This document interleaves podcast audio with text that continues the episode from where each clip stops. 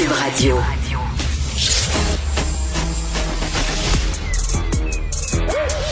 Mathieu Bocoté. Il représente un segment très important de l'opinion publique.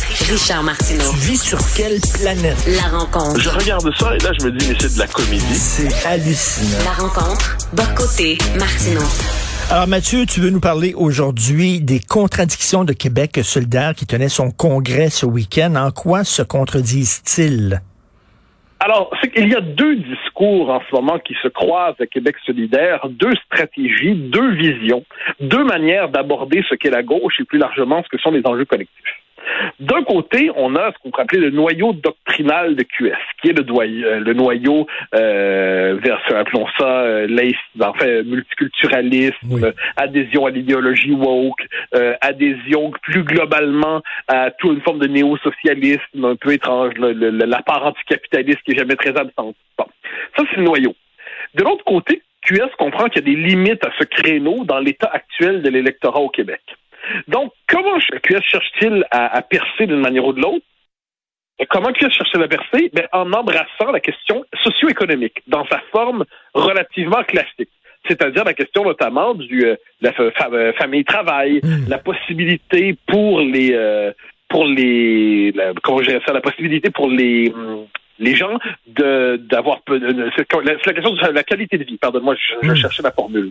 Bon, alors cette question-là, donc, on veut gagner les gens avec des préoccupations quotidiennes en disant, mais voyez, le capitalisme aujourd'hui, la société dans laquelle nous vivons aujourd'hui, nous empêche de véritablement nous épanouir avec nos familles. On est toujours tiraillé, on est prisonnier en mille et une euh, préoccupations quotidiennes. Il faudrait avoir plus de temps libre, plus de vacances, plus de repos et ainsi de suite.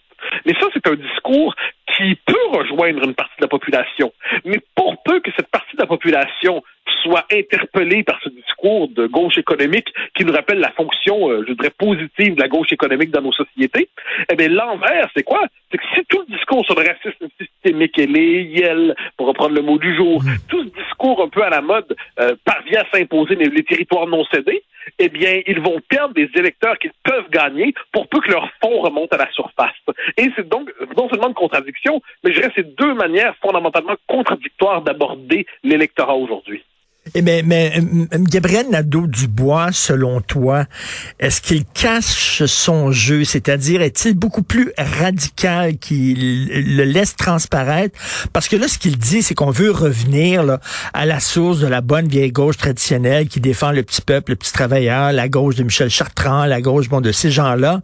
Euh, est-ce que tu crois qu'il avance masqué, qu'il est beaucoup plus radical qu'il le laisse penser? Ah, moi, je pense que c'est pas modéré, Gabriel Nadeau-Dubois.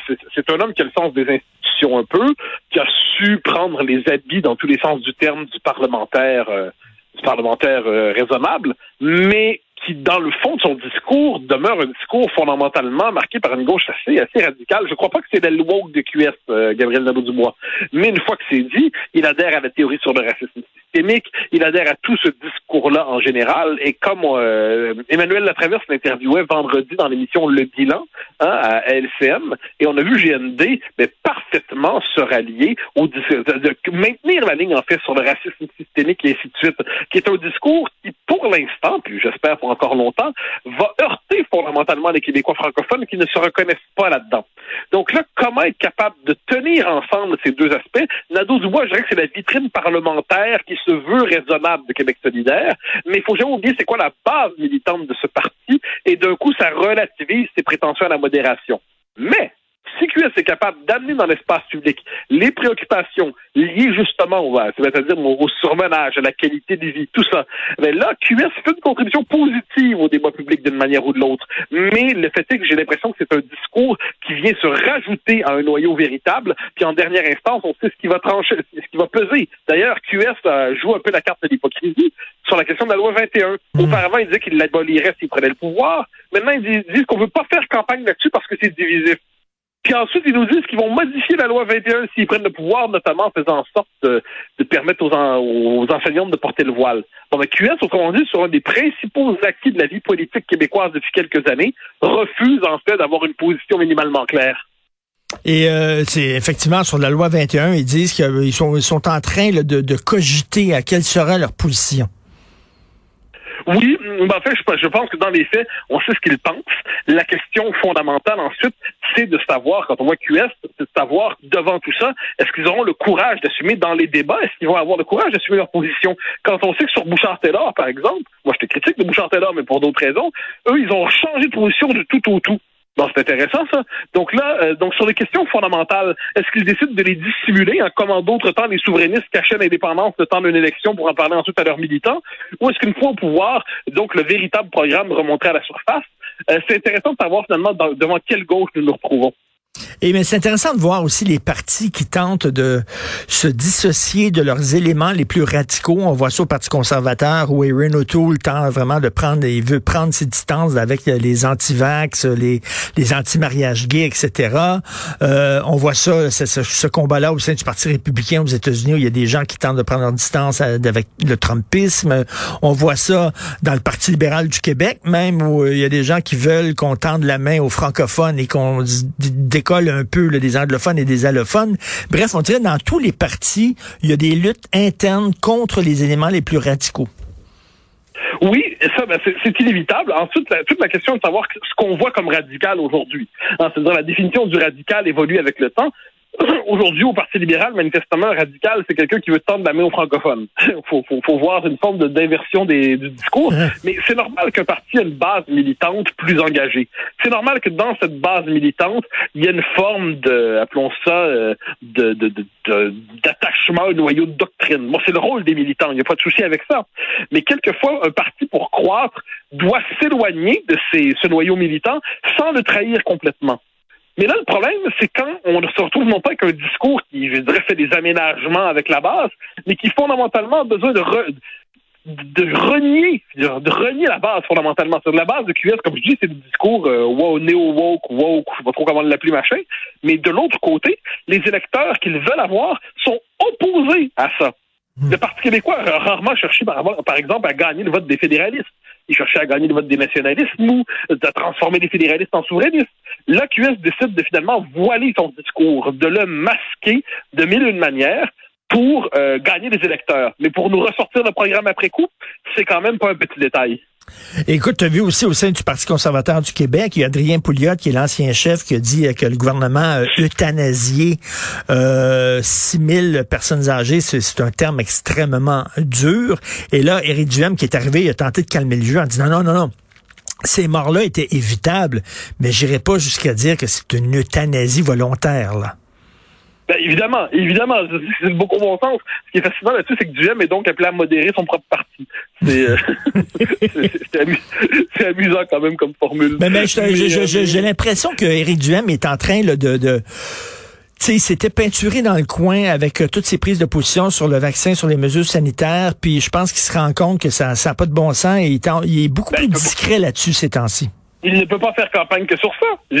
surtout que la, crise, on en sort peu à peu. Elle va rester encore dans le paysage pour un temps. On voit en Europe que ça peut revenir d'une manière ou de l'autre, bien qu'on l'aborde de différentes manières. Donc là, il y a, non, il y a quelque chose d'un peu étrange à travers tout ça. C'est que faire, que faire devant quand le noyau de, de, la rampe de l'enfant de son de moins en moins efficace en ce moment, la question sanitaire. Donc là, que nous dit, que nous dit Duhem à travers tout ça? Eh bien, je suis capable de calmer ma base. Bon, ben c'est pas si mal. Puis il fait preuve, un chef fait preuve d'autorité lorsqu'il est capable, notamment, de, modérer ces éléments les plus radicaux, alors que lui ne passait pas particulièrement pour un modéré. Donc ça, je pense qu'il apprend le métier politique, puis il l'apprend pas trop mal. Ce n'est pas un homme sans talent, bien qu'il ait quelques excès pour le dire d'un euphémisme. Bon, mais pendant qu'on parle de politique, je vais te laisser là-dessus. Le Pierre Nantel, qui va être candidat péquiste dans Marie-Victorin. Euh, Pierre Nantel dit qu'il a toujours été souverainiste, mais pourquoi s'est-il présenté au NPD, au Parti vert fédéral alors? On peut se poser pour une raison simple, je pense que ça, se comprend. On était dans une époque où la question de la souveraineté, la question nationale passait dans un, était laissée de côté. Donc, bien des gens qui étaient favorables en soi à l'indépendance se disaient, ah, se fera pas. Bon, mais on va voir ce qu'on peut faire. On va voir ce qu'on peut faire sur les autres questions qui nous tiennent à cœur. Mais là, s'il considère que la question nationale doit revenir, qu'il veut s'y vouer, il veut s'y consacrer, il considère que les circonstances font en sorte qu'il faut rebâtir un parti souverainiste, il y revient. Chose certaine, on ne peut pas y voir de l'opportunisme. Quelqu'un qui déciderait aujourd'hui de se présenter au PQ par opportunisme serait l'opportuniste le plus imbécile de l'histoire de l'opportunisme. Il n'y a aucune opportunité au PQ en ce moment, sinon risquer sa carrière, risquer de perdre, risquer la défaite. Donc manifestement, c'est pas de l'opportunisme. Euh, peut-être c'est un désir de faire de la politique en tant que tel, ça c'est possible, mais il, risque bien davantage qu'il ne peut gagner. Et dans les circonstances, ben, s'il le fait au nom de la question de la souveraineté, c'est pas la cause la plus sexy en ce moment. L'embrasser, ça l'honore. Ben tiens, dernière question de fin, parce que j'en ai une autre. On n'a pas parlé de la CAQ. François Legault euh, qui nomme un ministre qui va être responsable du retour des Nordiques et qui s'est euh, fait filmer, enregistrer devant les caméras de télévision en portant le chandail du Canadien puis tout en patinant a-t-il vraiment besoin de ça pour gagner ces élections? Oh non, moi je trouve que ça, c'est du, nationalisme bas de gamme. Puis Dieu sait qu'en matière de nationalisme, moi j'aime beaucoup le nationalisme. C'est important le nationalisme. Mais là, c'est comme si à défaut d'être capable de faire des vrais gains politiques, il flatte la cible canadienne française. Puis moi, j'ai rien contre le fait de flatter la cible canadienne française. Mais le fait est que là, ça devient une forme de nationalisme régressif. Nationalisme, je dirais, je dirais compensatoire, en fait. Le bon terme, c'est compensatoire. C'est-à-dire, à défaut de dire quelque chose d'essentiel, on va se replier sur ça. Bon, c'est euh, il y a quelque chose de très provincial dans tout ça, hélas. Ben, surtout, tu agis comme ça quand euh, tu as, de la difficulté à avoir des votes, puis que, bon, euh, t'es pas sûr de gagner, tu, tu, ça fait un peu désespéré. Mais là, il trône en haut des sondages. Avait-il besoin de descendre aussi bas? Ouais, je, je, suis d'accord. Je trouve, je trouve ça un peu triste. Je trouve ça un peu municipal. Ça fait, c'est plus, c'est plus un discours d'échevin que le premier ministre Merci, Mathieu Bocoté. À demain. Bye bye.